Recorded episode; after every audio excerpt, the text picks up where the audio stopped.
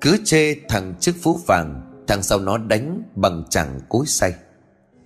5 giờ sáng, tại một ngôi làng nghèo nằm sâu trong thung lũng tả cuông Thúy mệt mỏi tròn tỉnh Căn nhà ba gian ọp ẹp hoàn toàn vắng lặng, Không hề có bất cứ một âm thanh nào. Cô chốt ánh sáng ngắt qua ô thoáng lời nhờ. Mi mắt của Thúy khó nhọc từ từ mở ra, Chiếc mộng màu trắng đồng gầm gió lay động như trực úp xuống đầu. Thì gắng gượng nhúc nhích cố chờ người một cách đầy khó nhọc Đầu một cách ê ẩm. Từng đốt xương kêu lên răng rắc theo mỗi cử động chậm chạp. Toàn thân của Thúy đau đớn, Cảm giác lúc đó nghệt như có ai đó dùng bùa, Dán khắp cơ thể một lượt từ bao giờ. Một nửa thân dưới trần chuồng không mảnh vải, Hai chân tê cứng nặng trịch không tài nào nhấc lên. Đau đớn ê chề, Cả trí nhớ cũng trở nên bút cấm lãnh loãng khói xương mơ hồ trong tâm khảm. Cầm gác chồng đốn mặt của Thúy hình như vừa đi ra khỏi nhà từ lâu. Lần nào cũng vậy, Hắn ta thỏa mãn bản thân, Thở phì phò như châu điên, giày vò thân sắc của vợ. Trong khi Thúy cắn răng chịu trần Người nhũn ra rệu rã, Không thể khác. Đó là cách cuối cùng để mong bảo toàn mạng sống Cho cô và cho cả gia đình của cô.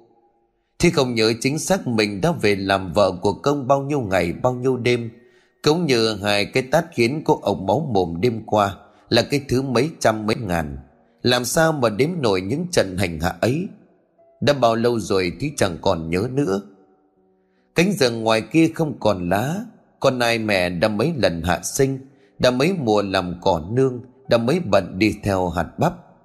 Giữa cái rét bút bẩn thỉu mọi hiểm nguy rình rập Thế như con thỏ non run rẩy giữa cánh rừng rậm, Nhìn đầu cũng sợ hãi. Tám năm lấy chồng gần như Thúy đã mất phương hướng, Không còn khái niệm về thời gian và không gian. Thế nằm quay mặt vào vách, Hai hàng nước mắt lăn dài trên gò má, Còn chưa tan vết bầm. Do chồng của Thị đấm trước ai, Khốn nạn thay. Thi năm này hai mươi ba tuổi, Về làm dâu nhà công từ khi còn chưa đủ tuổi kết hôn, Bất chấp chính quyền xã không đồng ý. Thì đâu thể được ngờ được rằng công ngọt nhạt như vậy. Vậy mà chỉ đôi ngày đã trở mặt như trở bánh tráng. Nằm một mình trên giường với thân sắc dã rời Thúy đưa tay quyệt dòng nước mắt. Ký ức một lần nữa dâng lên từ sâu thẳm. Đoàn phim quá khứ buồn tuổi lại kéo về đầy ứ trong tâm can. Tám năm trước, Những bi ai cuộc đời, Những đau thương đến cực điểm, Lần đầu tiên tìm về với cô 15 tuổi trong làng này Thúy là một cô sơn nữ xinh đẹp có tiếng. Cái tuổi đẹp hơn bông hoa ban đầu núi. Người người như là đóa hoa lan rừng đang đổ khoe sắc. Vẻ đẹp của thiếu nữ vùng sân cước đó Làm say đắm bao trai làng. Nhưng đó cũng chính là nguyên do Đẩy đời Thúy vào trong vũng xoáy nhờ nhớp. Đó là một buổi sáng nhằm tháng 6 âm lịch. Nhưng công việc hàng ngày Thúy trở dậy Từ khi con gà trong xóm còn chưa kịp thức. Khệ nệ bê chậu quần áo Thúy tiến lại trước giếng, Chuẩn bị tung gầu múc nước sạch có phải hoàn thành việc này sớm, Để còn đi thu hoạch đám sắn trên đồi. Mấy ngày gần đây, Đám lấy buồn đã về làng thu mua. Mấy nhà hàng xóm cũng đã đi nhổ từ ngày hôm trước. Trẻ còn nhập nhoàng sân giếng trơn trượt Vì bám rêu mốc, Thêm chậu quần áo nặng nề và động tác vội vã. Bốn điều đó cộng lại làm cho Thúy trượt chân té đến chật cả chân.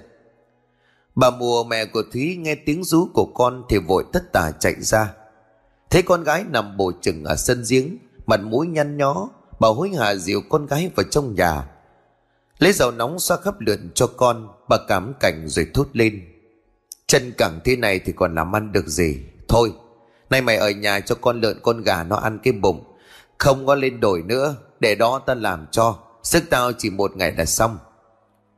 Nói rồi bà mùa để con gái ngồi đó Về phần của mình bà tiếp tục nai nịt gọn gàng, dắt cái mó cơm và mó nước vào bên hông. Bà mùa cầm theo con dao quắm, đội thêm một cái nón mê, rồi dặn dò trước khi khép cửa đi nhổ sắn.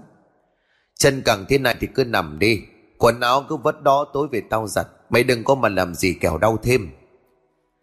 Nói rồi thì bà xăm xăm đi lên đồi căn nhà của gia đình thúy nằm tít tận cuối làng xung quanh chỉ toàn là đồi nương cho nên rất ít người qua lại. Thêm việc làng tà cung này đất đai rất rộng, mọi thứ còn khá hoang sơ, dân cư thưa thớt, thành ra nhà nào nhà nấy cách nhau rất xa. Hòa hoàn lắm mới có dịp người ta sang nhà nhau chơi. Ngồi một lúc khi mà cơn đau đã tạm lắng xuống Thương mẹ Thúy cố lết cái chân tập tĩnh ra giếng Để giặt quần áo như mọi khi. Vốn tính yêu đời lại mang hơi thở của núi rừng trong dòng máu. Cái sức sống hừng hực không âu lo, Cho nên cơn đau âm mỉ với Thúy chẳng đáng ngại. Tung gầu xuống đáy giếng kéo lên một gầu nước mát. Thúy vừa giặt vừa ngắt bài ca bằng một thứ tiếng của chính dân tộc Thái. Giai điệu du dương êm đềm đi vào lòng người Như một dải lụa đang bay trong gió. Và chính cái thanh âm đó như thu hút một con quỷ thực sự. Con quỷ đó có ba chân là một cá thanh niên người thành phố Buổi sáng định mệnh đó, Các công đám bạn rủ nhau đi phượt Sở thích của gã là chụp ảnh, Lưu lại phong cảnh của đại ngàn, Thứ mà trốn đô thành xô bồ khói bụi, Tuyệt không thể tìm thấy Gã cứ rong ruổi theo cảnh đẹp trước ống kính mà quên mất đã đi lạc khỏi đám bạn đồng hành. Tiếng hát của Thúy trong trèo dưới chốn cảnh vật trong xanh vòng đến tai làm cho gã chú ý. Các màu chóng men theo hàng cây rậm rạp, bắt gặp cảnh tượng ấy. Thi vốn là một bông hoa đẹp nhất của làng này chạy phú cho cô một nước da trắng, má đỏ, một cặp mắt biết hút hồn nét đẹp của cô gái còn chưa 16 đẹp đến độ thuần khiết, lại có thêm một dòng hát êm như tiếng suối chảy, làm cho gã đắm đuối, ngẩn ngơ theo lời hát, cho dù gã chẳng hiểu là người con gái ấy đang hát cái gì vốn là một công tử nhà giàu, lại sẵn có cái thói ngông cuồng và bị ổi. Gã nhẹ nhàng tiến lại gần rồi buông lời trêu chọc. Cô em làm cái gì mà đang ngồi đây ngẩn ngơ vậy hả? Đang thầm mình trong thế giới riêng, bị giọng nói đàn ông xen ngang, thì lúc này bất giác giật mình. Vốn dĩ ở cái làng này còn nặng tư tưởng phong kiến, Dân làng có một luật bất thành văn, Là trai gái không được phép chạm đến nhau trước khi kết hôn.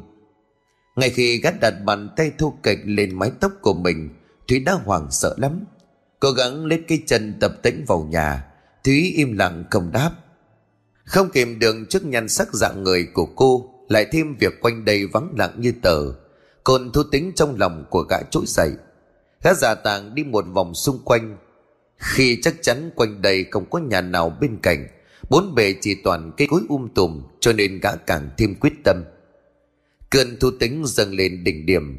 Ngay lập tức gã thực hiện cái ý định khốn nạn Mày lóe lên trong đầu chỉ ít phút.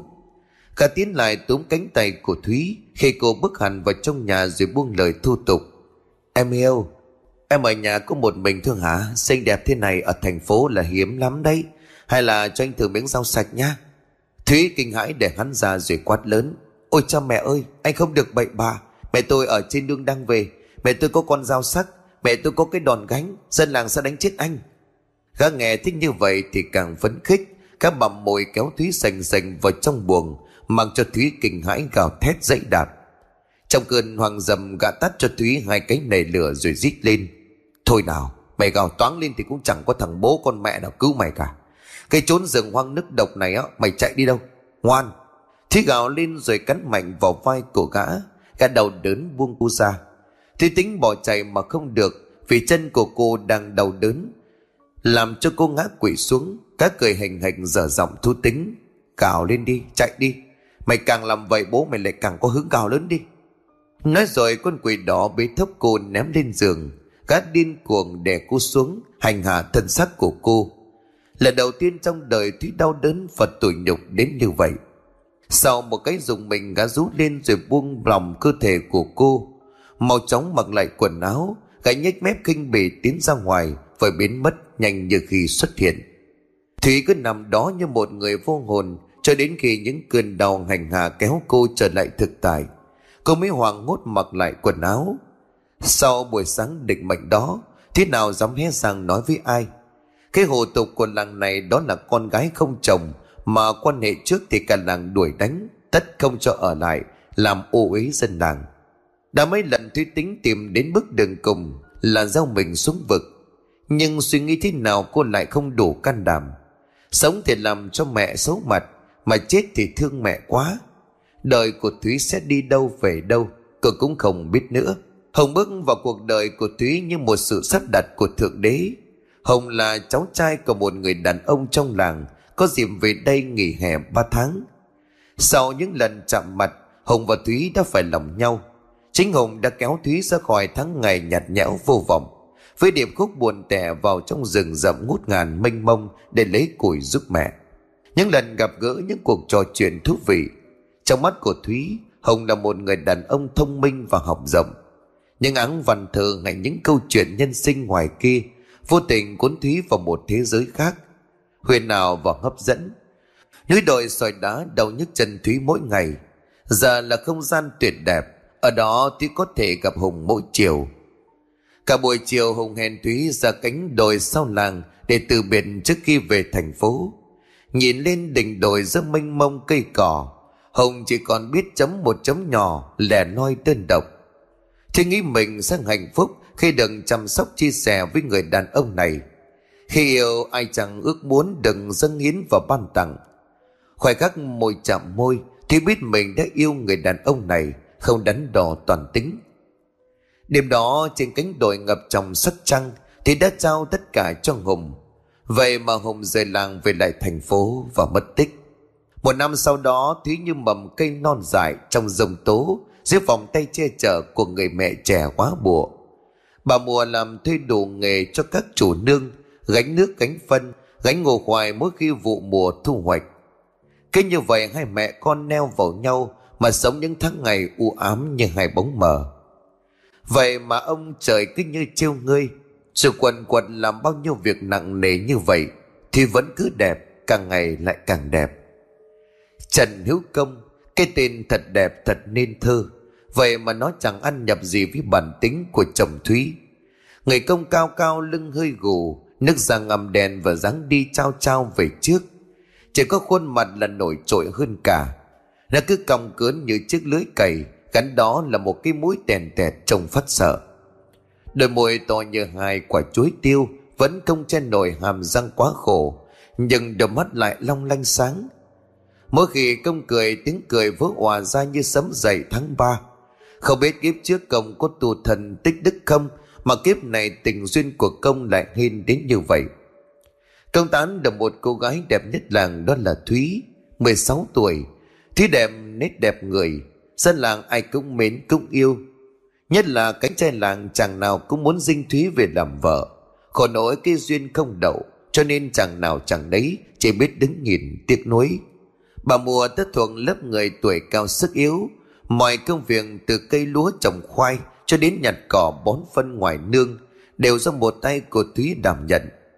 Vất vả là vậy mà nhan sắc của Thúy mỗi ngày mỗi đẹp ra với một nước da trắng hầm một đôi môi đỏ như son vẽ. Tóc tết đuôi sam đen dài ống mượt chấm gối, khuôn mặt bầu bầu với cái sống mũi dọc dừa thẳng thấp chẳng hiểu thì có ăn phải bùa mê thuốc lú gì không, mà nhoáng một cái thì đã bị công cưa đổ.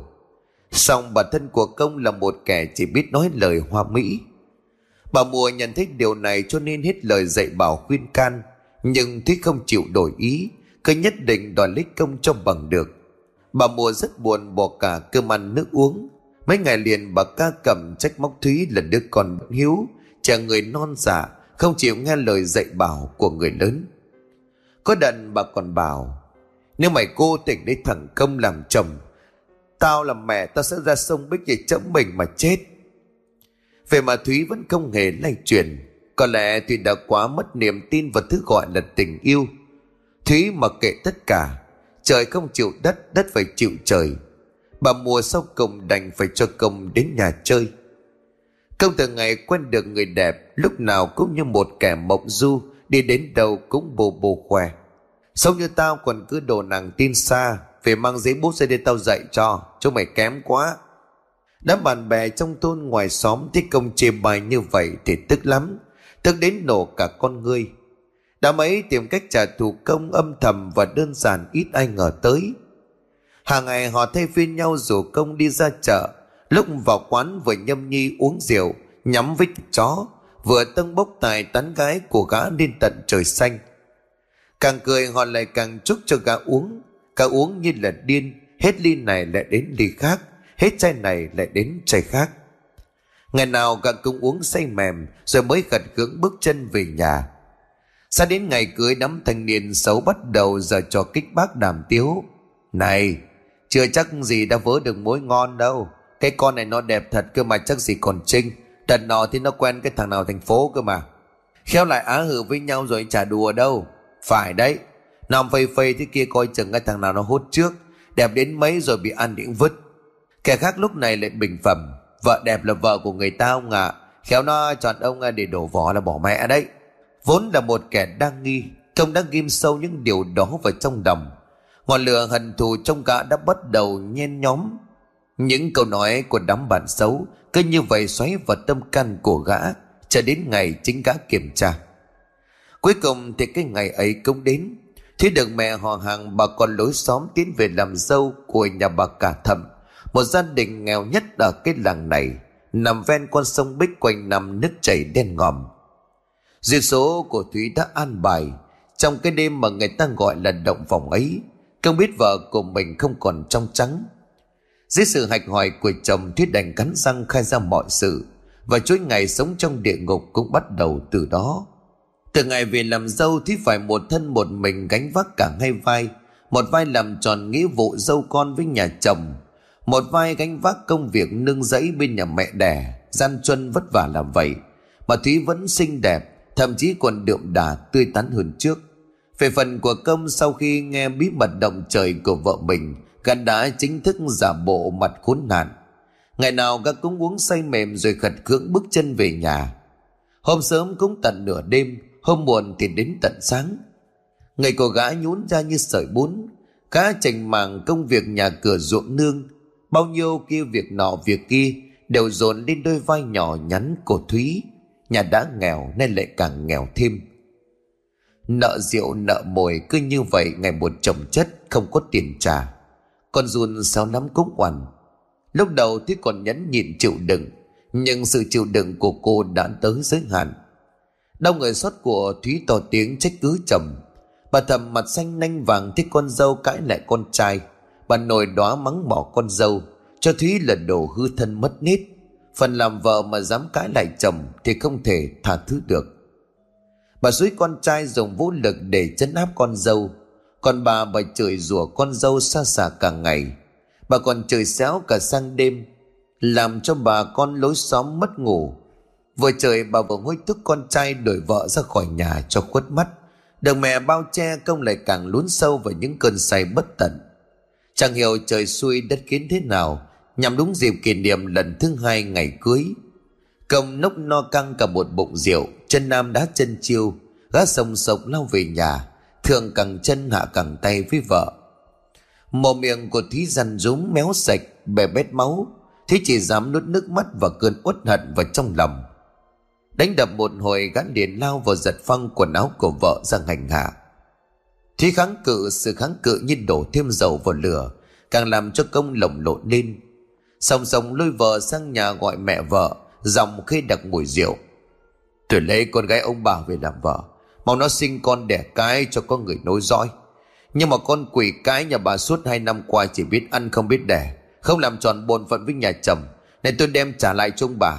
Kể từ đi thỏa mất trinh làm bẩn ông họ của nhà tôi. Vừa nói dứt câu gác buông tay đi thẳng. Bà mùa vội xốc con vào nhà đóng cửa lại. Ánh đèn dầu chỉ lờ mờ ảo ảo. Nhưng bà cũng chẳng nhìn thấy hết những quầng đen đỏ. Dấu vết của những cú đấm cây đá còn hằn trên da thịt con bà. Quá thương con căm tức thằng rể, Bà bần khóc nức nở. Tiếng khóc của người già cứ ẩn ngật nghe thật thảm hại. Nếu oan khiên của con gái, Sự sắc sược của con rể Đã đẩy nỗi tức giận của bà mùa lên đến đỉnh điểm. Bà không còn biết sợ trời đất là gì, Vừa tăng tàng sáng bà sộc đến ngay đầu ngõ nhà con rể. Bà soạn chân bà múa tay, Bà chu chéo xỉa sói chửi rủa thằng con rể. Tiếng của bà the thé lúc lên bổng, lúc lại trầm xuống, Lúc lại khoan thai đĩnh đạc, Lúc lại dồn dập như máy khâu. Làm cho bà con cả xóm đều phải bỏ giấc, chạy ra ngăn cản hãm bớt cơn thịnh nộ của bà. Thế có người đến căn ngăn bà được nước càng chu chéo chửi bới to hơn.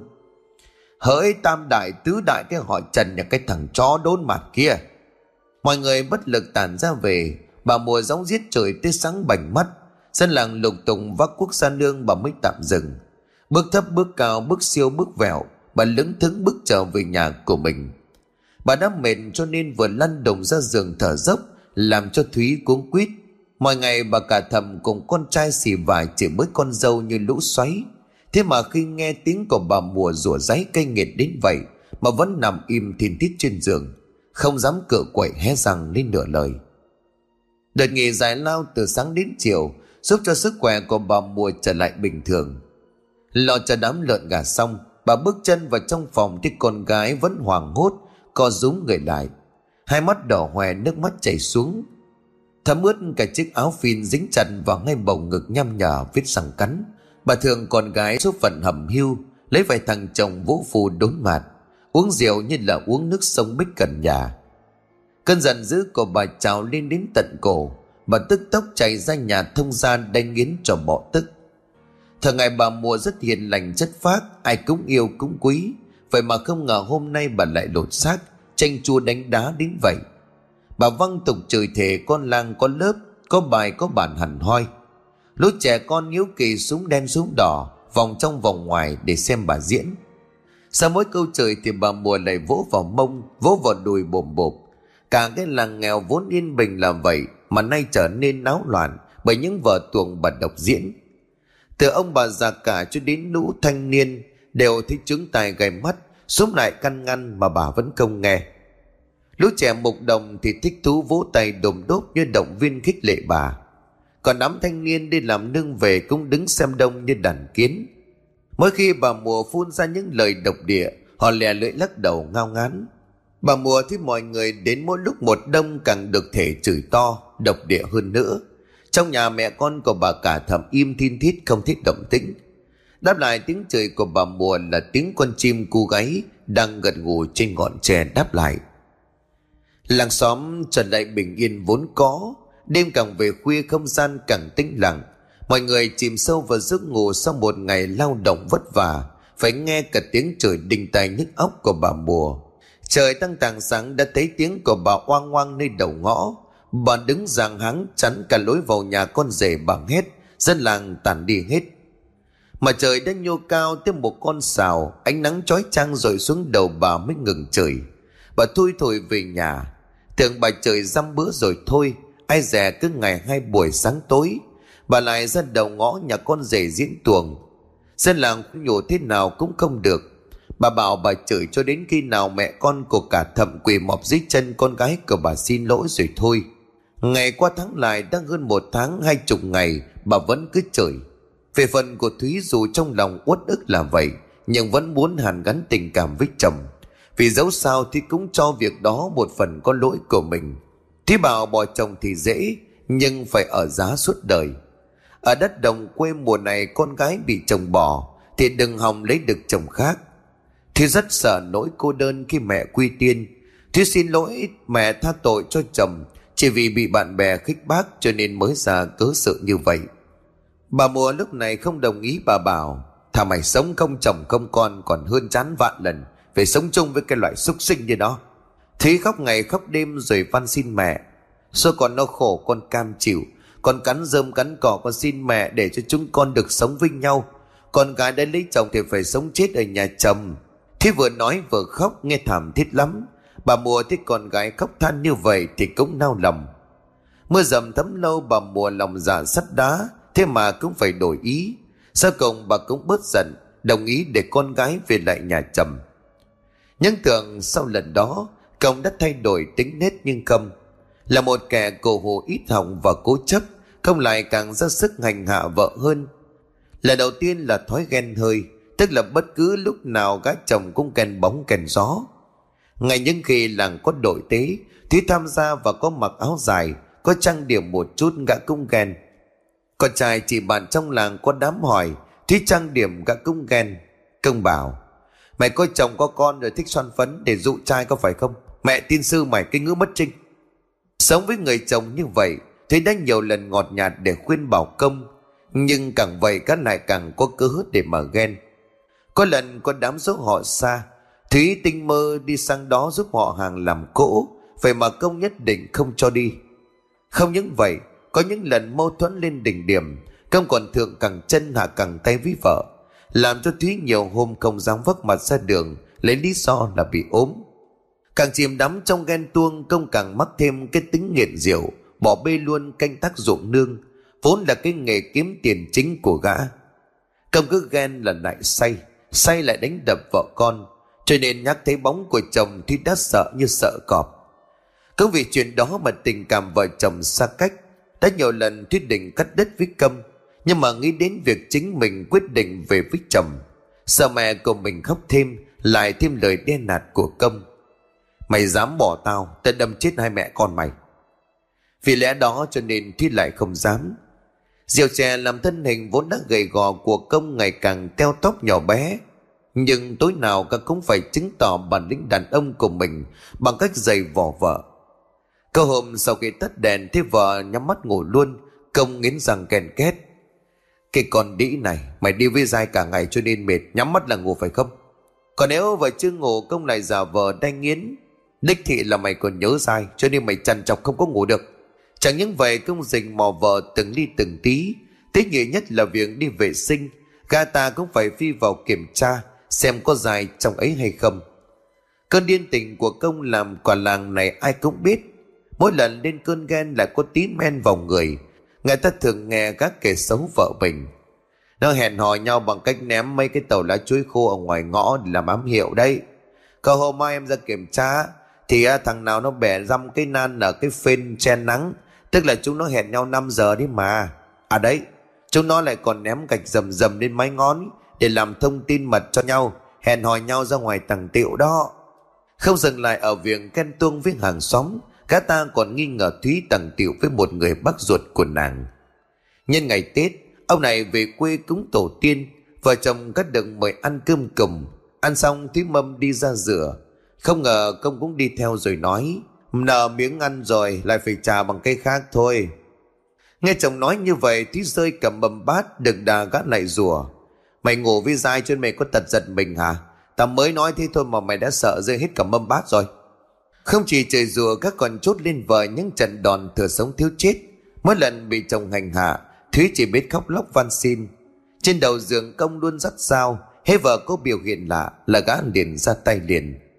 Địa điểm như đêm qua Thế vợ cứ nằm chờ ra khúc gỗ. Công đã táng cho vợ hai cái bạt tài đến dưới máu mồm. Nhưng trận đòn ngày càng nhiều hơn Khi mà Hùng người tình cũ của Thúy từ thành phố quay lại. Sau khi biết Thúy đã lấy chồng Hùng lấy em gái họ của Thúy làm vợ Để trả thù người yêu. Điều đó vô tình khiến công càng thêm nổi máu ghen tuông.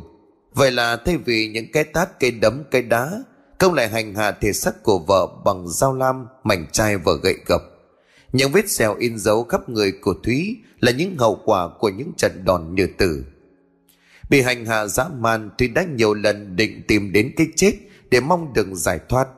Thúy mùa thuốc ngủ, thuốc sâu định uống nhiều lần, nhưng mong thoát được cuộc sống đầy ngược đãi của chồng nhưng không dám tiến hành vì trộm nghĩ nếu mình chết liều mẹ mình có được công để yên không nghĩ vậy cho nên thúy đành sống và chấp nhận nỗi khổ và cũng chính vì mong sự bình an cho gia đình Thúy cam chịu để công hành hạ sai khiến, Thậm chí dẫn thân vào tội ác tày trời sau đó.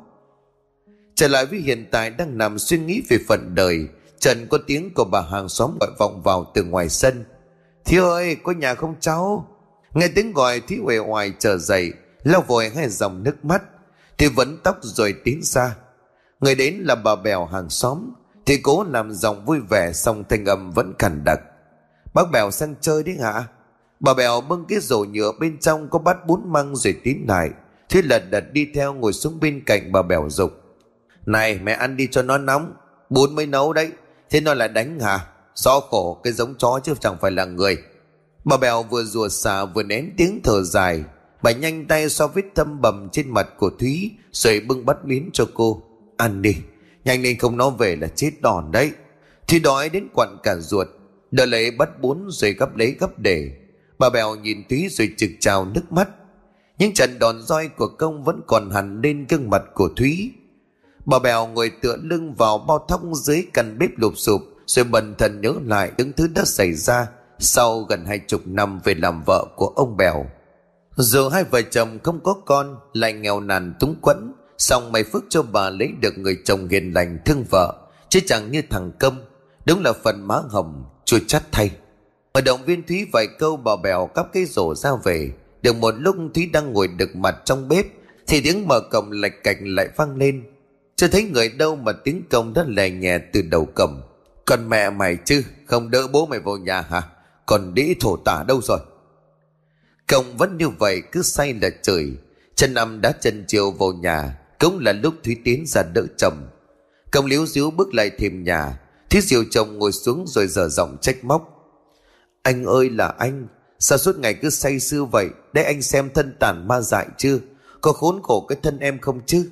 Công đưa tay buộc miệng rồi ông ngọc nôn đầy thềm nhà. Mồm làm nhảm điều gì không ai rõ. Bất chợt gã vùng dậy tóm lấy búi tóc của vợ rồi gào lên. Còn đĩ nhà mày Mày khinh thường chồng mày phải không? Cái mỗi tiếng gào lên gắt lại đập đầu của vợ xuống hiên nhà. Cái hiên nhà bằng bê tông phát ra những tiếng lột bột khô khốc. Thì kinh hại giữ chặt tay chồng lại mồm miệng run rẩy, Em xin mình mà. Công càng ngày càng hăng máu, Gã kéo vợ sành sạch xuống bếp, Rồi điên cuồng lục tung cái chản bát, Đang tìm con rào thái rau to bàn Mồm của gã rít lên từng tiếng qua kẽ răng, Còn đĩ này, Hôm nay bố mày phải giết cái thứ lăng loàn như mày. Tiếng gào thét, tiếng khóc lóc, Tiếng cầu xin Và tiếng bắt vỡ hòa vào nhau Trong căn bếp nhỏ. Công cười gần trên tay lăm lăm Con dao thái rau to bản Các giật ngừng tóc của vợ rồi nghiến răng bổ một nhát. May mắn sao Thúy vùng ra và trong cơn say Nên cú chém không chính xác. Công lăn cảnh ra rồi lại vùng dậy Trở tay vào bảo vợ Rồi lăn quay ra ngáy o o. Mày phải đền bù trinh tiết cho tao, Mày đền bù cho tao tao tha cho. Không tao chém chết hai mẹ con mày. Mày mất trinh thì phải đền trinh. Nếu mày muốn gia đình mày sống yên thân, Thì phải cho tao ngủ với một đứa con gái khác. Thi ôm mặt khóc dấm dứt một lúc Rồi lại dìu chồng vào nhà. Từ giây phút đấy, đầu óc của Thúy như điên dại. Lời nói của chồng cứ xoáy vào trong óc. Và chẳng hiểu ma duy quỷ khiến thế nào Thúy lại đồng ý làm theo. Và cái ngày định mệnh ấy đã đến. Cái ngày Thúy không thể làm chủ đầu óc và đã cộng chồng gây ra vụ án kinh thiên động địa. Và thế rồi chỉ vì đền trinh tiết cho chồng, Thúy, một cô gái vốn hiền lành, Đã mù quáng phạm tội. Buổi chiều định mệnh ngày hôm ấy, Trên con đường đi mua thuốc về, Vợ chồng của Thúy gặp một đứa con gái Tên là con bé Hân Người cùng thôn đi ngang qua. Nghĩ con bé còn nhỏ chắc chắn là còn Trinh, Thúy liền nảy sinh ra một ý định bắt Hân để đền bù cho chồng. Thúy lúc này quay sang để hỏi, Mình ơi hay là em bắt cóc con gái của bộ chắc đền bù cho mình nhé. Được. Đem nó đến hàng núi tả cuồng, Nhớ hành sự cẩn thận kẻo ai biết là chết đó. Mày đền bù cho tao sau này tao không đánh đập mày nữa. Để mằng cho vợ tiếp cận con bé cơm tìm một đường tắt Vội vàng đến hàng núi chờ sẵn. Về phần của Thúy vội vàng tiếp cận Hân Thúy xả dòng Hân ơi em đi đâu vậy? Um, Tại em xuống tỉnh Em sang nhà bà ngoại ở làng bên. Chị bảo này Chị phát hiện thấy trong núi tàng cuông có vàng đấy. Em theo chị lên lấy vàng đi, Rồi chị chia cho một ít. Nếu ai có hỏi thì không được nói cho ai biết đi đâu. Hở ra không có đủ vàng mà chia đâu. Thường thần cô bé Ngân cùng Túy vào ngàn núi tà cuông, Cách đó vài trăm mét để tìm vàng. Thí quần thần nhìn trước ngó sau. Mày sao lúc này dân làng đi làm giấy chưa về? Trong làng hoàn toàn vắng lặng. Thêm việc trời đang âm u vì sắp có mưa lớn. Thành ra càng an toàn để kế hoạch của vợ chồng Thúy. Thế nhưng điều làm cho Thúy chắc ăn hơn cả, Đó là hàng núi tà cuông, Lại là hang thiêng, Nằm sâu trong khu rừng ma của mấy làng gần đây. Bình thường chẳng ai dám bén mảng tới, Ngay cả như Thúy sinh ra và lớn lên ở làng này Cũng mới một lần đặt chân vào. Vô hình chung lại thành một nơi đền trinh tiết an toàn. Theo chân của Thúy còn bé Ngân ngây thơ, Chẳng mảy may nghi ngờ về phần của mình Thúy đang quá đỗi căng thẳng Đặt chân trên con đường đất với hai hàng cổ thụ cao vút Tán lá dày đằng che kín hai bên. Càng đi vào sâu bên trong Thúy lại hoàn toàn bị choáng ngợp. Không phải vì tiếng động mà hoàn toàn không tiếng động. Không tiếng chim, tiếng gió, tiếng côn trùng Chỉ còn tiếng bước chân xào xạc trên thảm lá khô Nhưng có vẻ hơi ẩm dưới chân. Sự yên lặng nặng nề khiến Thúy nấc nghẹn không muốn đền tiếng và bất giác cảm thấy rờn rờn. Trong trong Thúy lại quay đầu nhìn về sau lưng, Như một phản xạ tự nhiên Khi đi giữa chỗ hoàng vắng tối trời. Nhất là khi Thúy đang làm một việc tán tận lương tâm. Đi qua đoạn đường hầm cả ngày đặt chân đến rừng ma, Nơi này âm u toàn âm khí. Bình thường nếu cũng không phải là ngày dỗ hoặc lễ, Thì cũng có ít người lui tới. Càng vào sâu bên trong Thì lại chẳng bao giờ có người bén màng đến làm gì. Là người ở đây cho nên Thúy biết một tục lệ. Thông thường người mới chết thì đều được chôn ở ngoài rừng ma, Trừ khi những trường hợp bất khả kháng Như chết đuối hay tự tử thất cổ Mới chôn sâu vào trong rừng ma hơn. Bởi vì những trường hợp như vậy, Người ta thường cho rằng chết có oan khuất vòng thường rất nặng, Phải chôn sâu vào bên trong Tránh để hồn mà quấy nhiễu người sống. Phía bên trong rừng ma quanh năm có sương mù Càng chôn nhiều người ra thì sương mù càng lan rộng. Người ta bảo là sau rừng ma này là cõi âm. Đi qua cái mảnh sương mù kia vào bên trong, Nhất định sẽ gặp được người thần đã khuất. Nói là như vậy, Nhưng làm gì có ai có gan đi vào sâu trong rừng ma. Đến ông Tú ngày xưa nổi tiếng cả bản là người gan dạ. Ấy vậy mà chỉ đến cạnh mép sương mù, Đã không khỏi cảm thấy lạnh người, Chạy vội không dám vào. Còn nữa nhà nào có cho con thả bò, thả trâu gần đó Ăn cỏ thì mất tích. Cũng chỉ dám tìm đến mép sương mù rồi thôi Chứ cấm có dám đi vào bên trong. Bởi vì người ta cho rằng đi sâu hơn nữa Là đất của người chết. Trừ khi chết rồi thì mới được tiến vào. Nhưng bằng cố tình vẫn muốn đi vào thì đều mất tích không theo bóng dáng. Đến lối về cũng chẳng thấy. Ấy vậy mà hang tà quân nơi thúy đang nhắm tới lại chính là khu rừng ma trên đỉnh đồi bao quanh, toàn cây cối um tùm. Tà lá quanh năm che hết ánh sáng mặt trời. Con bé ngân cứ như vậy tiến sâu vào trong hang đá, đến chỗ có phiến đá bằng phẳng. Bất thình lình công ở một góc tối nhào ra. Tên ác nhân dùng dây thép trói con bé ngân lại mặc cho cô bé sợ hãi van xin thảm thiết.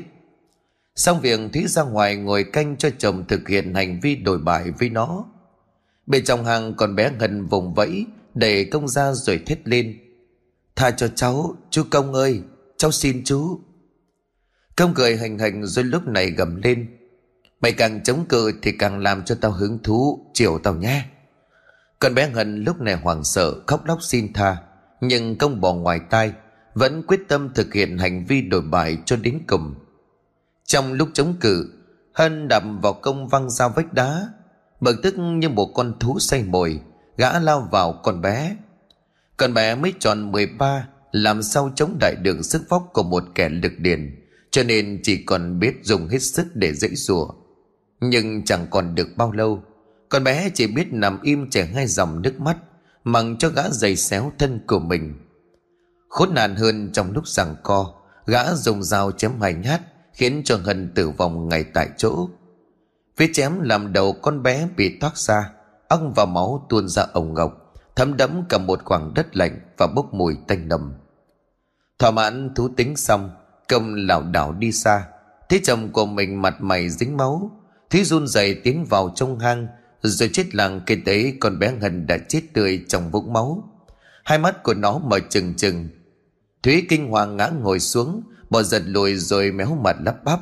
Sao sao mình giết nó rồi? Trong lúc này kéo khóa quần rồi hầm hè bảo Nó dễ mạnh quá cho nên tao giết Mà nó biết mặt rồi Thả nó về để mà chết sao?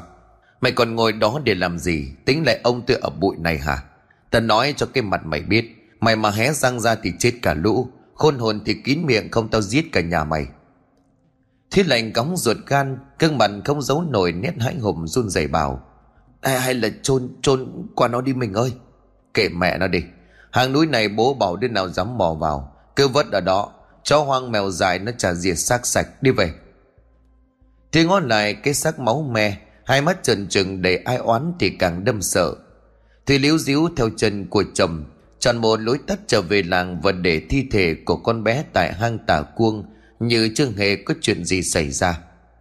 Tình mơ hôm sau, ông bà chắc, bố mẹ của con bé ngân hối hả chạy từ đầu làng về hai vợ chồng gõ cửa hết cả nhà hàng xóm để hỏi thăm. Hỏi ra mới biết con gái của họ đi đâu không thấy. Ông bà chắc sau khi có việc ở tỉnh về, thì về hẳn nhà mẹ vợ để đón con. Xong bà ngoại con bé bảo có thấy nó sang đây đâu. Chạy về nhà cũng không thấy. Hai ông bà lại tá hỏa lao sang nhà mấy người họ hàng quen. Nhưng tuyệt nhiên con bé Ngân vẫn bóng chim tầm cá, Biến mất không một dấu vết. Vậy là ông bà lại quay lại làng, Luống cuống đập cửa rồi hỏi thăm. Sáng hôm đó làng tà cuông ồn ào hẳn hơn. Dân làng nghe tin con bé mất tích, Bèn tụ tập lại rồi đổ xô đi tìm. Trong đó có vợ chồng công cũng tham gia.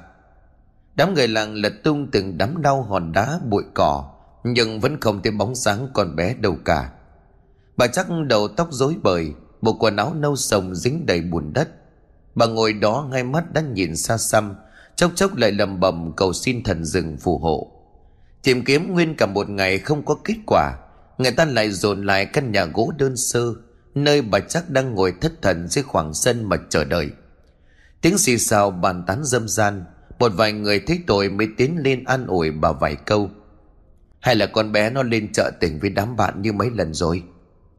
Ông chắc lúc này thất thần đáp, Nó là con tôi tôi biết tính nó chứ. Có bao giờ nó đi đâu mà không hỏi tôi? Vậy là đám trẻ làng này có đứa nào đi đâu đâu mà thím? Người khác lúc này lại nhanh nhẩu nói à, Hay là Kẻ khác lại bực dọc Hay là làm sao?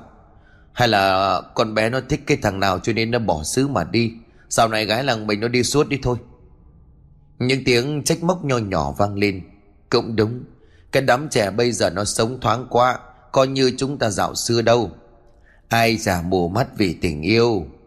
Giờ họ nén tiếng thở dài, Làm cho không khí càng thêm trùng xuống. Bà chắc bịt chặt hai tay Vò mớ tóc rối rồi lao ra ngoài cổng miệng gào lên. Không, Con tôi không phải loại người như vậy. Không, Hân ơi, Hân của mẹ. Từ hôm ấy khó khăn lắm, Người ta mới giữ được bà chắc ở trong căn nhà gỗ, Cạnh con kênh đang chảy nước đục ngầu. Bà cứ luôn miệng làm nhảm. Hàng xóm mấy chục người phải túc trực bên cạnh, Vì sợ bà nghĩ quần lại thiệt thân. Mấy người đàn bà trong đó có Thúy thành nhau cất cử trông coi bà chắc. Trong khi công cùng mấy chục người đàn ông, Vẫn đốt đuốc soi dọi từng con nước, Bãi hoang mà lần tìm tung tích của con bé. Nửa đêm hôm đó, bà chắc đang thiêm thiếp ngủ. Có lẽ vì mỏi mòn chờ tin con, Thêm việc đã khóc cạn nước mắt, Khiến cho bà kiệt sức.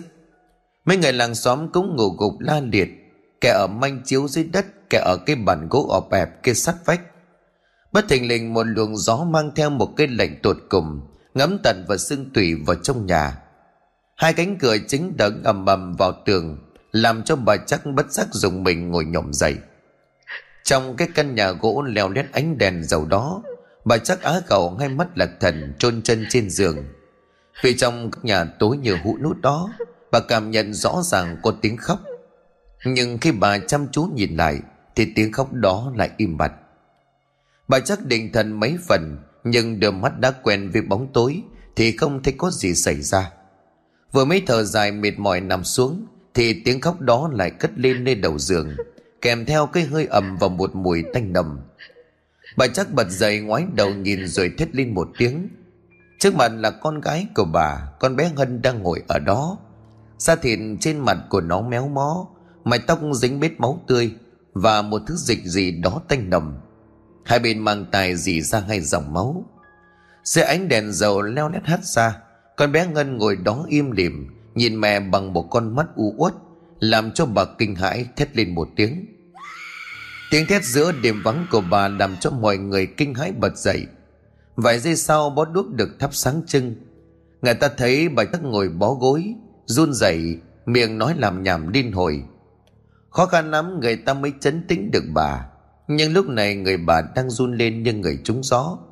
Một bà lão già nhất lại gần bà Trác Đưa bàn tay nhăn nheo Nắm chặt bàn tay của bà rồi nói Sao con thấy chuyện gì? Cứ nói ra cho nhẹ lòng. Có bà con chồng xóm ở đây đừng có sợ hãi gì cả. Bà chắc lúc này lắp bắp Người vẫn không ngừng run lên. Con, con gái con Nó, nó, nó về. Bà hàng xóm lúc này căn vặn con bé nó về hả? Rồi nó đâu? Bà chắc dằn dội nước mắt. Con bé nó về, Nó ngồi ngay ở đầu giường. Da thịt nó toàn là máu. Nó nhìn con rồi khóc không có ngừng. Mấy người hàng xóm vội xô lại, Theo hướng tay của bà chắc Mà lấy bó đuốc soi giỏi. Quả nhiên nơi đầu giường còn đọng mấy vũng nước bốc mùi tanh. Cả đám kinh hại á khẩu rồi chân chân lại trong căn nhà chật hẹp. Chưa kịp định thần thì ngoài cửa vọng lên tiếng bịch khô khốc. Cả đám dân làng lố nhố quay lại Thêm một cảnh tượng cực kỳ quái dị. Số là con bé Thắm sống gần nhà bà chắc, Tối qua có theo mẹ qua đây. Nó là đứa bé tầm 4 năm tuổi, Kháu khỉnh và thông minh. Rõ ràng bà nãy khi nghe tiếng bà hét, Con bé còn nằm trong vòng tay của mẹ. Vậy mà bây giờ con bé Thắm đang ngồi trồm hỗn trên bàn gỗ, Vốn là bàn để mấy người đàn ông uống nước lúc nãy. Con bé ngồi xếp bằng toàn thân tỏa ra một cảm giác âm u và lạnh lẽo. Hai mắt của nó trắng dã toàn đồng trắng. Khoe miệng nhễu ra dòng rất rãi được soi dọi Giữa ánh sáng của mấy bó đuốc. Con bé Thắm ngồi đó ngẩng đầu nhìn mọi người như thoát tục. Từ cái cổ họng nhỏ bé đó Thoát ra một thứ âm thanh cùng khục Như vọng về từ chốn xa xăm. Mẹ ơi Con đau lắm mẹ ơi. Cả đám đông kinh hãi lùi giạt hẳn lại yếu bóng vía thì cô quắp há hốc mồm. Bà chắc và ông chắc đầu tóc rũ rượi, bò lùm cùm đến gần rồi nói, Ân, Là ân của mẹ đúng không? Nói rồi bà chắc ngã lăn ra ngất lịm. Vì trước khi con bé thắm dãy rùa rồi đổ ập xuống, Nó đã thoát ra một chàng dài đứt quãng. Mẹ, thầy ơi, Nó chém đầu con, Chúng nó giết con rồi mẹ ơi. Cả đám má gầu mất một lúc sau mới mòn men lại gần. Dìu cả bà chắc và con bé thắm vào nhà. Kẻ thì hơi lá chầu không, Kẻ thì bóp dầu Thi nhau mà cạo gió. Sau khi thấy nhịp thở đã bình ổn, Bà hàng xóm lúc này liền bảo, Cha con bé lành ít dữ nhiều rồi, Nó về thật đấy. Vùng nước à, còn ướt đẫm kia. Dân làng lúc này mặt mày ai nấy đều tái mét. Cả đời của họ chưa bao giờ chứng kiến cảnh tượng như vậy. Ông Tư giơ bàn tay gầy guộc lên, Yêu cầu mọi người trật tự rồi bảo, Nếu cụ quả quyết như vậy, Chúng con xin nghe theo. Nhưng mà ngặt đỗi trời còn tối. Hay là để sáng mai chúng con tìm thử lại. Bà lão nén tiếng thở dài rồi đáp, Thôi thì đành vậy. Trời vừa hừng sáng, ông Tư lại huy động thanh niên trai trắng trong đảng đi tìm. Nhưng duy nhất hang tà cuông thì lại không ai bén mảng đến. Cho đến một tuần sau Tung tích của con bé vẫn bật vụ âm tín Và chiều hôm đó cơn mưa tầm tã đổ xuống đằng này. Gia đình của ông Xuyên có đứa con gái không chồng mà chừa. Vì sợ như nhuốc với xóm làng, Con gái của ông trong lúc tuyệt vọng đã thất cổ chết. Theo tục lệ của làng này, Con bé không được chôn ở bãi mà ngoài, Mà phải chôn sâu vào trong rực ma. Gia đình của ông Xuyên đem con gái đi chôn. Lễ chôn cất diễn ra chưa xong có quan tài mới kéo đến huyệt mộ, thì một cơn mưa lớn lầm mầm đổ xuống. Tiếng sét xé toạc tầng không, kéo theo tiếng nổ kinh thiên động địa, đánh sắt huyệt mộ, làm cho ai nấy đều thất kinh hồn vía. Hai anh em của ông xuyên hoảng quá, trong lúc bấn loạn bèn lao vào trong hang tà cuông để tá túc. Sở dĩ dân làng này và mấy làng lân cận sợ cái hang này, ngoài việc nó nằm cách rừng ma không xa, thì hàng trăm năm trước nó đã gắn bó với một truyền thuyết kinh hoàng. Cạnh cửa hang dạo đó có một cây bông cao đến 9 tầng. Nghe các cụ cao niên kể, Dưới gốc cây ấy có chôn cất một cỗ quan tài Của một mộ mo già người dân tộc. Và cỗ quan tài này được chôn thẳng đứng. Cái cây bông 9 tầng đó ngày xưa nghe nói Là cây to nhất trên ngọn núi ấy. Thế nhưng một hôm bỗng nhiên bị sét đánh trội lùi và cháy đen. Chính khi ấy đã có người thừa nhận tình cờ trông thấy bóng của một người đàn bà ngồi vắt vẻo ở trên cây. Khi tia sét đánh trúng cây bông, thì một đàn bà đó vẫn ngồi ở đó nhưng không có chuyện gì xảy ra. Rồi khi người ta dụi mắt thì một đàn bà đó biến mất như chưa hề tồn tại. Vậy nhưng nếu chỉ có như vậy thì chỉ đủ nhát những người yếu bóng vía. Cái mà đáng sợ hơn là sau này hàng chuỗi những sự kiện đi kỳ bắt đầu ập tới. Vùng cao này thường có thói quen chăn bò trên đồi và những đứa trẻ nhỏ trong các hộ gia đình thường khi không có việc gì thì phụ bố mẹ lên đồi để chăn trâu bò. Những đứa trẻ như vậy tính trong vùng này phải đến hàng trăm đứa. Nhưng một hôm có tin rằng có người tận mắt trông thấy đứa trẻ ở vùng đồi gần ngay núi Tà Cuông bị một người đàn bà không rõ hình thù bắt đi. Đứa trẻ đó bị mất tích, dân trong ba ngôi làng nằm sát nhau nhanh chóng vào cuộc và truy tìm tung tích của người đàn bà theo lời kể. Họ lùng sùng khắp các ngọn đồi khắp nơi trên rừng và cuối cùng phát hiện ra trong cái hang tà cuông có hài cốt của một đứa trẻ. Nhờ vào đồ đạc còn vương vãi, người ta xác định nó chính là đứa trẻ đã bị mất tích. Kể từ đó những đứa trẻ được bố mẹ cho đi chăn trâu bò cũng vãn dần. Sau lần ấy thì liên tiếp có những vụ việc tương tự xảy ra. Những đứa trẻ nào bị mất tích mà lên trên cái hang ấy thì quả nhiên đều thấy có bộ xương cốt vương vãi. Sau cùng có một ông thầy cúng về cúng hang lại sai người quật cỗ quan tài lên đem đi đốt thì mới hết. Nhưng mà người ta vẫn đồn nhau rằng lâu lâu thấy mấy bóng trắng lờn vờn trong hang. Vì lẽ đó cái hang này là cấm địa, là mảnh đất chết, đặt chân vào thì oan mạng. Chẳng biết thực hư ra sao, xong từ đó dân đàng chẳng ai dám bén mảng đến. Việc hai anh em của ông Xuyên lao vào hang cũng chỉ vì vạn bất đắc dĩ. Nói là lao vào trong hang, kể thần hai ông này chỉ dám đứng mấp mé ở bên ngoài. Cuối cùng bị xét đánh càng lúc càng nhiều, hai ông đành đánh bạo đi sâu vào trong hang hơn. Mà quỷ đâu không thấy, bị xét đánh chúng thì chết trước. Tiếp thêm vào bên trong chừng khoảng 10 mét, ông tiếp em trai của ông Xuyên chợt khựng lại, khịt khịt mũi vài lần.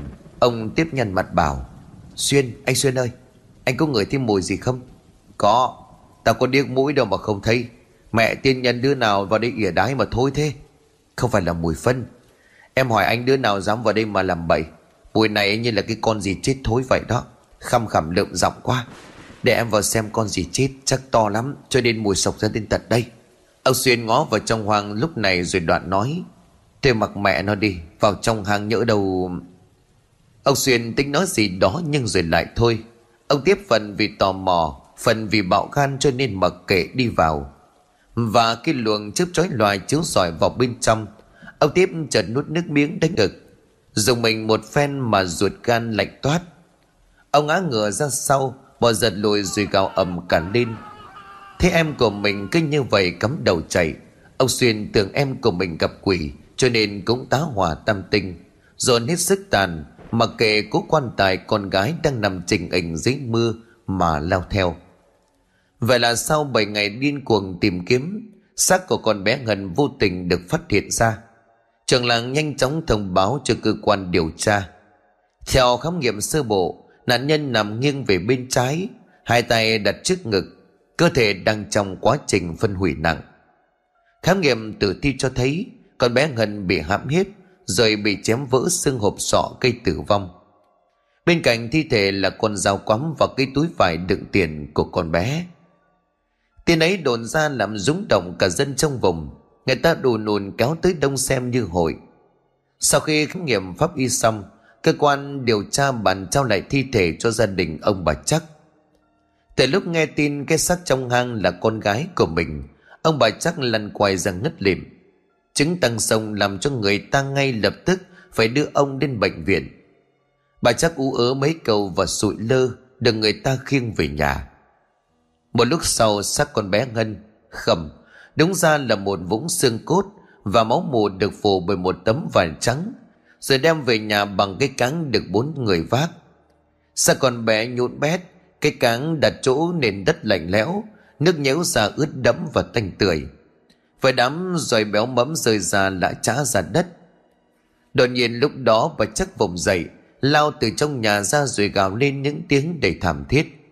Hân ơi, Con của mẹ ơi, Ôi giời cao đất trời ơi, Sao con nỡ bỏ mẹ mà đi hạ Hân? Giờ khi tấm vải phủ xác bị gào xé lật tung, Đập vào mắt của mọi người là một cảnh tượng cực kỳ ám ảnh. Con bé gần ngoan ngoãn lễ phép Mà mọi người biết, Bây giờ chỉ là cái thây nhũn không ra hình thù. Tường màng thịt xám ngoét, Hai con mắt trợn đến trắng dã, Như là lồi ra Và cái đầu tóc ra làm đôi Để lộ ra khe hở đen ngòm. Bà chắc hét lên rồi lăn đùng ra đất. Có lẽ phút chốc đầu thường đần lên đến đỉnh điểm. Bà gào thét lại rồi cười lên từng chàng để man dài Bà ôm chầm lấy cái thây không vẹn toàn của con, Miệng lẩm bẩm. Con gái của mẹ đã về rồi. Con gái ngoan của mẹ. Hận con của mẹ ngoan lắm. Bà chắc ôm kỳ cái xác làm cho đám thịt nhão nhét Rồi lại đẩy ra xung quanh. Mùi hôi thối tợm lợm thoảng trong gió, Ám vào quần áo và da thịt. Rồi đứng cách 10 mét vẫn còn gây gây Bà đưa tay lên xoa cái đầu toát làm đôi mà cười lên gào thét. Khó khăn lắm dân làng mới kéo bà được ra. Thì bà lại vùng lên như là con thú mắc bệnh dài. Chúng mày trả con cho tao. Tao giết chúng mày. Hân ơi, con của mẹ. Đám tang của con bé Hân diễn ra ảm đạm lắm. Tháng đó nóng như đổ lửa Mà mấy hôm đó trời mưa như chút nước. Cái quan tài dập dành trong huyệt mộ. Khó nhọc lắm dân làng mới chôn cất được. Ám ảnh nhất là hình ảnh của bà chắc đâm đầu xuống đó, Luôn mồm gào thét. Trả con cho tao. Cho mẹ đi cùng với Hân ơi. Về phần của vợ chồng công, Dù trong lòng rất sợ, Cả hai vẫn đến hộ đám ma Kèo người ta lại dị nghị. Ngọ thấy tấm mảnh thờ trắng đen của con bé Thúy cố gắng nán lại thêm một lúc Rồi cũng kiếm cớ ra về. Về đến nhà Thúy lại lập cập tiến lại cái bàn gỗ, Định cây ngồi nghỉ chân, Cũng như định thần lại tâm trí. Bất chợt giác quan từ sau mách bảo có sự lạ. Theo phản xạ tự nhiên Thúy đưa mắt quan sát khắp lượt căn nhà còn mờ tối, Thì ngay lập tức nhận ra trên giường Từ lúc nào đã có thân người trùm kín chăn không động đậy. Thì lúc này lầm bầm trong cổ họng, Có lẽ mày chồng đi chợ từ sớm, Bây giờ về tranh thủ ngủ một lát chăng? Nghĩ đoạn, Thúy tính tiến lại gần giường, Thúy đưa tay dém lại mùng mền khỏi bung ra vì gió. Ngày giây phút Thúy tính dém mùng Thì toàn thân của chị bất động một mùi hôi thối cực độ sộc vào mũi, Làm cho thị giật mình, Lén lén đưa mắt nhìn kỹ và bàng hoàng đến rụng rời cả trên tay. Trên chiếc giường cứu mềm với lớp chăn chiếu rồi nồi kia, Một thân ảnh quen thuộc với cặp mắt trần trừng Đang nhìn thị như ai oán. Cả thân người ấy cứng đờ như là tượng thạch cao, Mái tóc thắt bím hai bên đang bề bết, Cộng với một làn da trắng bệch và làn môi khô khốc. Thư Thúy đang nhìn là một thêm ma lạnh lẽo vô hồn không có chút hơi thở, là một người chết. Mà người chết đó chẳng phải ai xa lạ, chính là con bé ngân. Một cảm giác sợ hãi tột độ nhanh chóng bóp nghẹt tâm trí khi mà chứng kiến cái xác chết còng keo trước mặt. Con bé ngân nằm im lìm, cổ của nó bị ngoèo qua một bên. Khóe miệng dì ra một sóng nước màu nâu đục, làn da nhằn nhèo như ngầm nước lâu ngày. Hai hốc mắt còn chảy ra hai dòng máu đỏ đòm. Thúy kinh hại á khẩu miệng ú ớ nhưng thành âm bị bóp nghẹt nơi cuống họng, không thể nào thốt ra được thành lời. Thì tái mét mặt mày cố gắng nhắm mắt lại để tưởng tượng ra rằng đây chỉ là một cơn ác mộng hãi hùng. Nhưng một sắc tối sộc vào trong mũi, làm đầu óc của thị như mụ mị. Nó len lỏi vào mũi miệng sộc lên tận não, hồi thối và tanh tưởi cực độ. Cái xác con bé nằm cách thì chỉ độ một cánh tay. Ngay lúc này đột nhiên giấy đành đạch nó ngóc đầu nhìn thị chằm chằm Nơi khóe miệng phả ra một mũi như là chuột chết. Cái xác nhìn thị chừng chừng rồi gầm lên. Sao cô giết cháu? Cô Thúy Sao cô giết cháu? Không Không, không phải cô. Thì kinh hãi rú lên khi bên tai của thị Tiếng thều thào kèm theo một hơi lạnh cống và vào sau gáy. Thì dồn hết hơi tàn nhắm ra bên ngoài chạy thục mạng. Bất chợt có một bàn tay vô hình níu kéo thị lại tóm lấy chân của thị như muốn giam cầm. Toàn thân thúy như là phát điên. Tim đập thình thịch, miệng thở hồng hộc đầy sợ hãi. Cảm giác như một cái mùi hôi của thị có phần giống cái mùi thây ma, với cặp mắt trần trừng thoát tục của bé ngân đang đứng ngay sau lưng của mình. Tiếng thị thào vẫn phát ra đều đều sau lưng của thị, như vòng về từ cõi u minh xa xăm. Thì rú lên rồi điên cuồng đạp tung cánh cửa, cắm đầu chạy mà không phân biệt phương hướng không gian dường như đặc quánh, Toàn bộ cảnh vật dường như dừng lại, Theo dõi hành động của thị. Chỉ có một mình thị trên con đường độc đạo lầy lội này. Thứ không gian một màu xám xịt, Xen lẫn mùi tử khí, Làm cho thị bấn loạn. Thì không biết mình đã chạy bao xa, Cho đến khi đôi chân mềm nhũn mới chịu gục xuống, Ôm bụng mà thở chối chết. Từng cơn gió lạnh thổi qua làm cho thị tỉnh táo được phần nào nhưng ngay khi vừa nghĩ bản thân đã thoát ra khỏi những thứ ma mị, Thì đầm vào mặt của thị chẳng phải địa điểm nào xa lạ, Mà chính là cái hang tả cuông. Một cảm giác âm mưu rợn rợn Làm toàn thân của thị nổi dựng cái ốc. Nhưng mà điều làm thị kinh hãi nhất Đó chính là cái hang u tối. Thị tái mét mặt khi nhận ra xác của bé Ngân đang thập thò sau tảng đá Và cánh tay trắng bệch đang giơ lên vẫy vẫy. Đúng lúc này đầu nhà có tiếng người nói lớn. Thúy ơi, dậy chưa? Sao nhà cửa tối om thế này? Tiếng cậu bà bèo rồi lại từ ngoài cổng Làm cho thị giật mình tròn tỉnh. Bàng hoàng nhận ra chỉ là cơn mộng mị. Thì hú hồn đưa tay lên ngực thở mạnh. Cơn mộng mị thật đến nỗi Làm cho mồ hôi của thị tú xa, Ướt đẫm chiếc áo cánh mỏng. Một cảm giác lạnh lạnh len đòi vào khắp cơ thể. Tiếng của bà bèo như một sợi dây chứa sức nặng. Nhanh chóng kéo thị ra khỏi cơn hoảng sợ. Cảm giác thần kinh căng ra tột độ. Trong tột cùng của sự chết chóc, Đột nhiên như vớ được cọng dây cứu mạng. Cả người của Thúy như tỉnh táo hẳn ra, Sau một giấc ngủ dài ngày, Chân tay như là đều cử động lại được.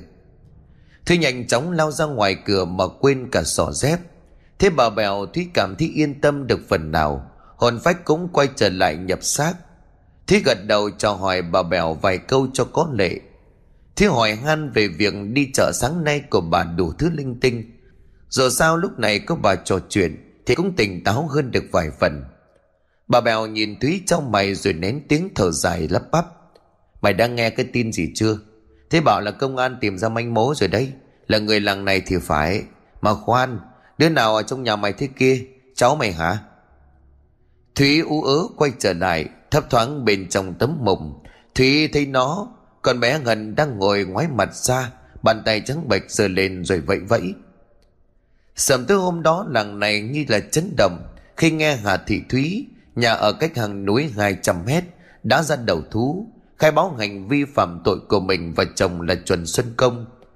Thế vợ ra đầu thú công đã bỏ trốn, Nhưng không lâu sau cũng bị bắt cũng không ai có thể nghĩ ra được nguyên nhân sâu xa của vụ án là xuất phát từ chuyện sợ chồng, mù quáng thiếu hiểu biết nghiêm trọng về pháp luật. Thì đã tiếp tay cho tội ác bằng cách mà không ai có thể chấp nhận được. Công bị tuyên án mức cao nhất là tử hình, tổng hợp của hai tội hiếp dâm và giết người. Thí chịu mức án 18 năm tù giam, cộng về hai tội danh trên với vai trò là đồng phạm. 18 năm là quãng thời gian đủ để cho Thúy ăn năn nhìn là hành vi của mình khi mù quáng tiếp tay cho chồng phạm tội. Nhiều người dự phiên tòa xử hai vợ chồng công cho rằng nếu Thúy là người hiểu biết thì không có chuyện đau lòng này xảy ra. Thái độ lạnh lùng bình thản của công trước khi thi hành án khiến các thành viên của hội đồng thi hành án không thể tưởng tượng nổi.